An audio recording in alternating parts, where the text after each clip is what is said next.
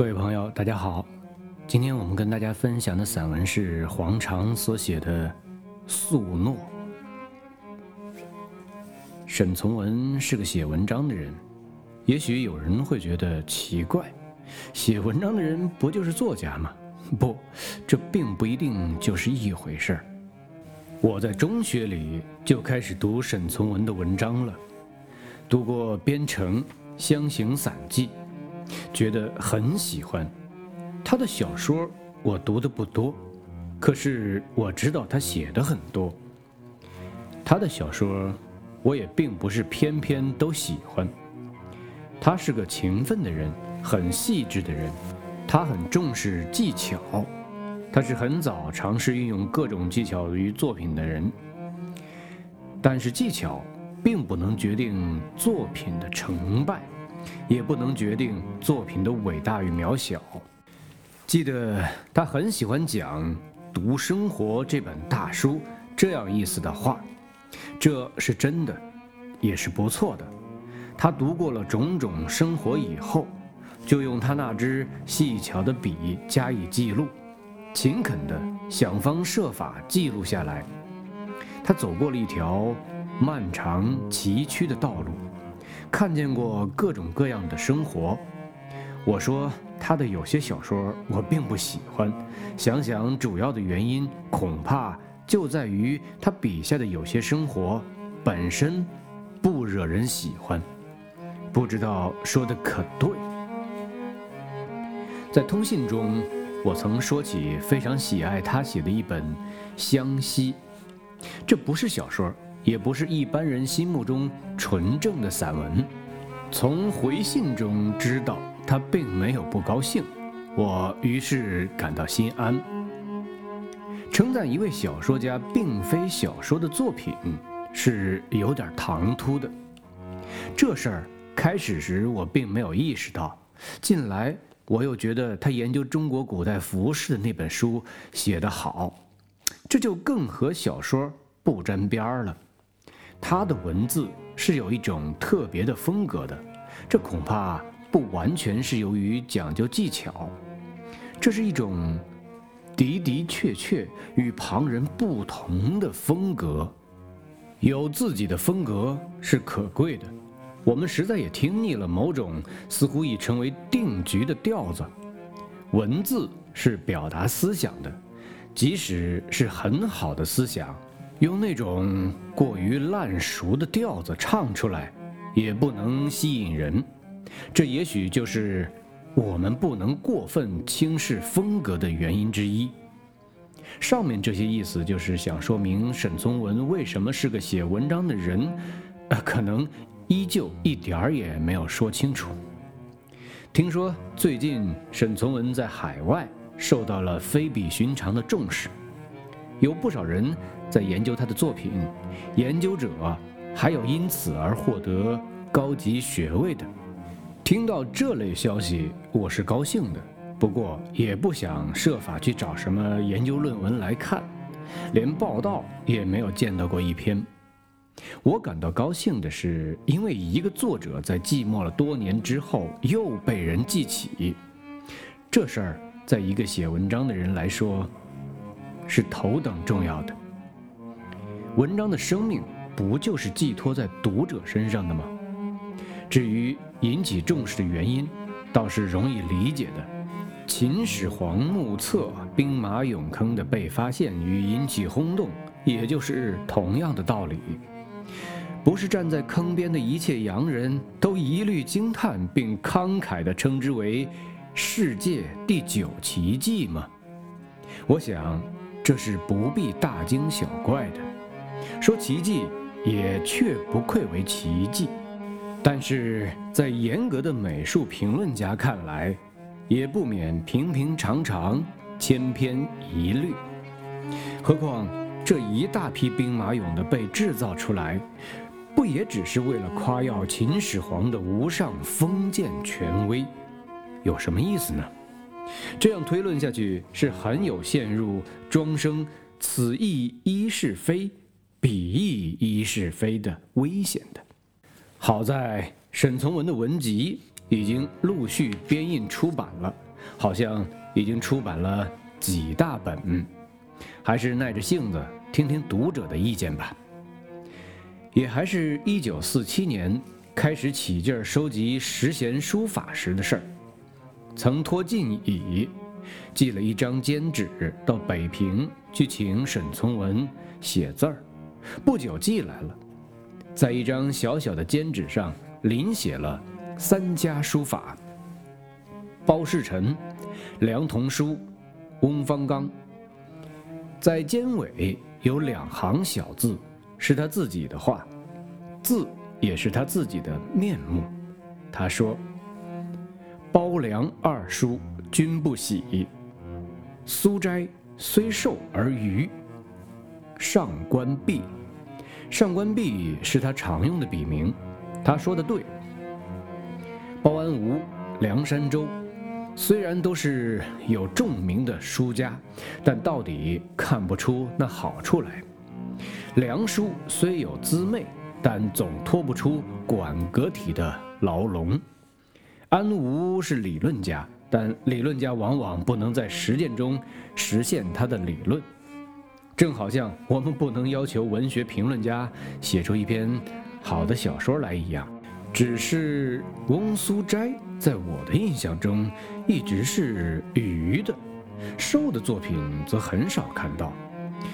这张字，他大概不大满意。不久，又寄来了一张长长的条幅，这是他一直写的章草了。署名上仍作上官弼，后面有长跋。黄长先生远道由家旨所书，未用礼服寿笔涂抹，竟成墨动莹。复检旧旨。精益一书，拙漏益增，使之必学夫人不大容易。仍只宜用骑马价钱小绿影笔在公文纸上胡画，转有妩媚处也。因简习字一纸相继，从文。这些话说得很有意思。过去文学艺术家有许多人发表过相似的见解，可见好文章、好诗都不是精意做出来的。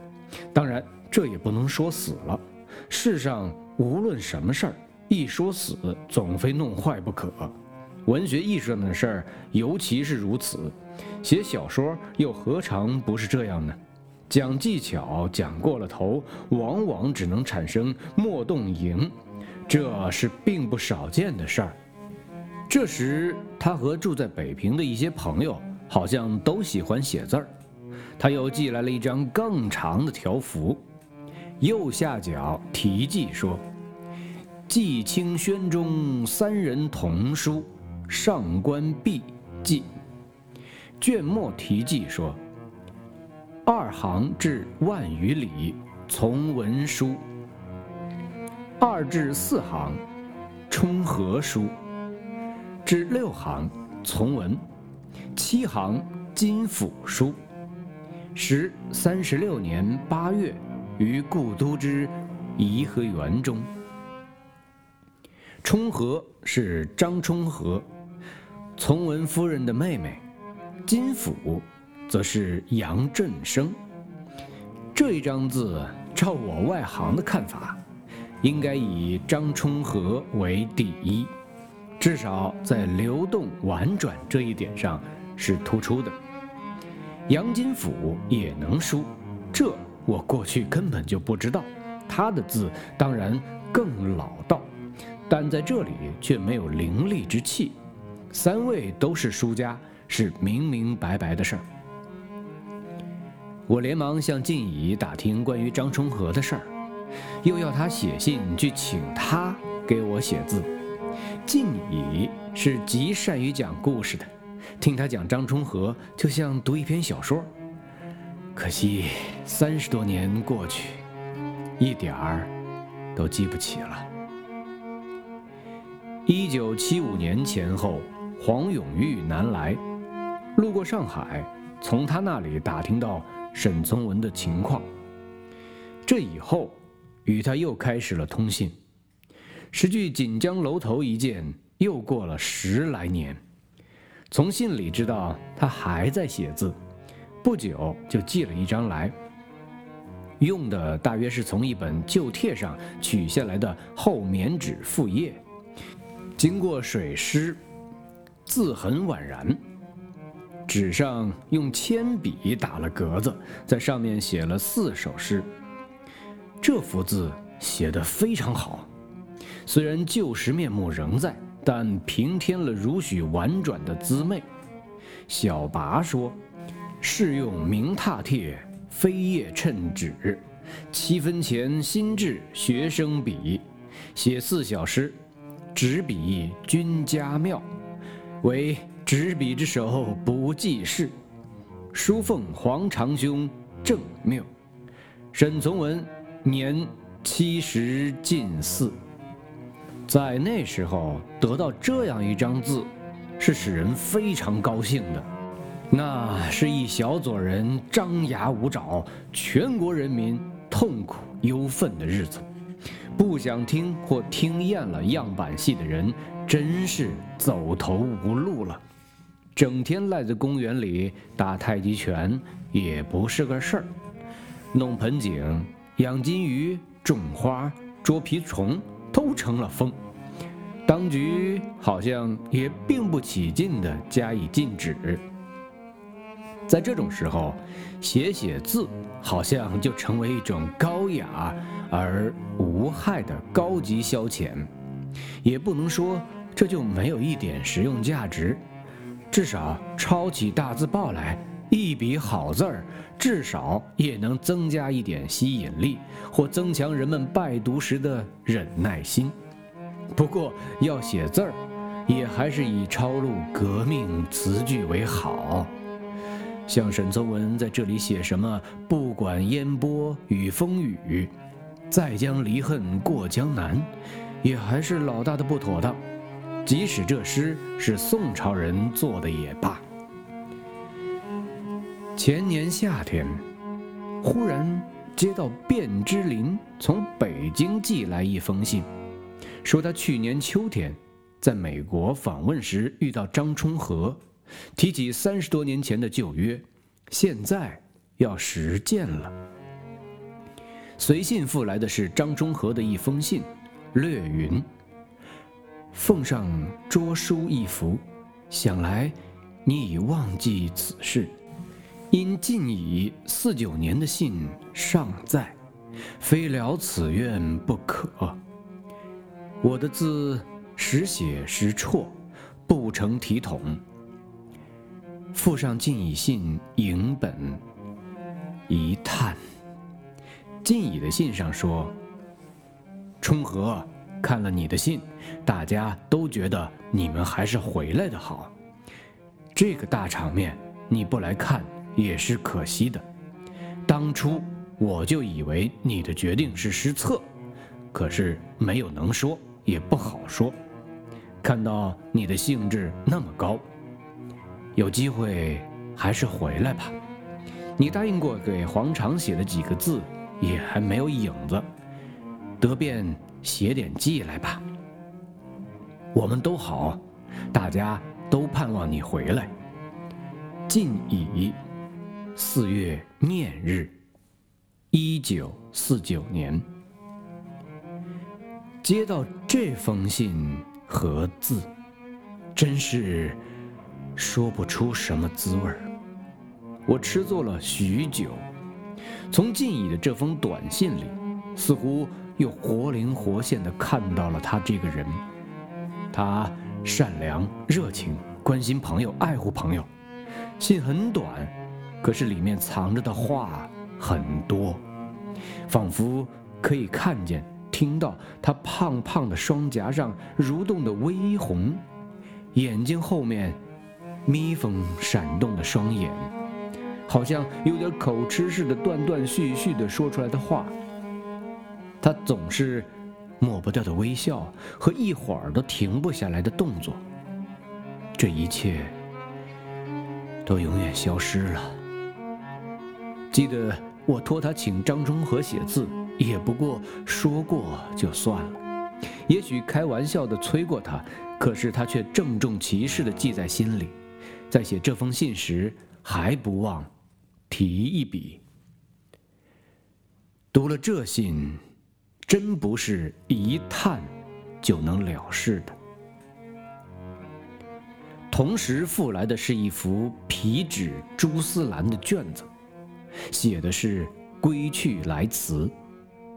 楷书，卷末题记说是应我三十年前转托晋乙之主，在芝林的另一信中说，他今年，也就是一九八一年的八月，在南德明星客居三个月，回到美国新港，发现田园荒芜，手植菊已被草覆盖，连根都找不着了。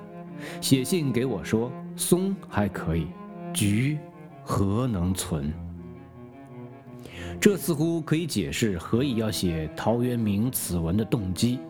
但写此词时在难得，在回美以前，他还没有看见三晋救荒的情景，可见这一推测是不确的了。那么，女书家到底为什么要在曲国三十年后写下了这么一篇？归去来辞呢？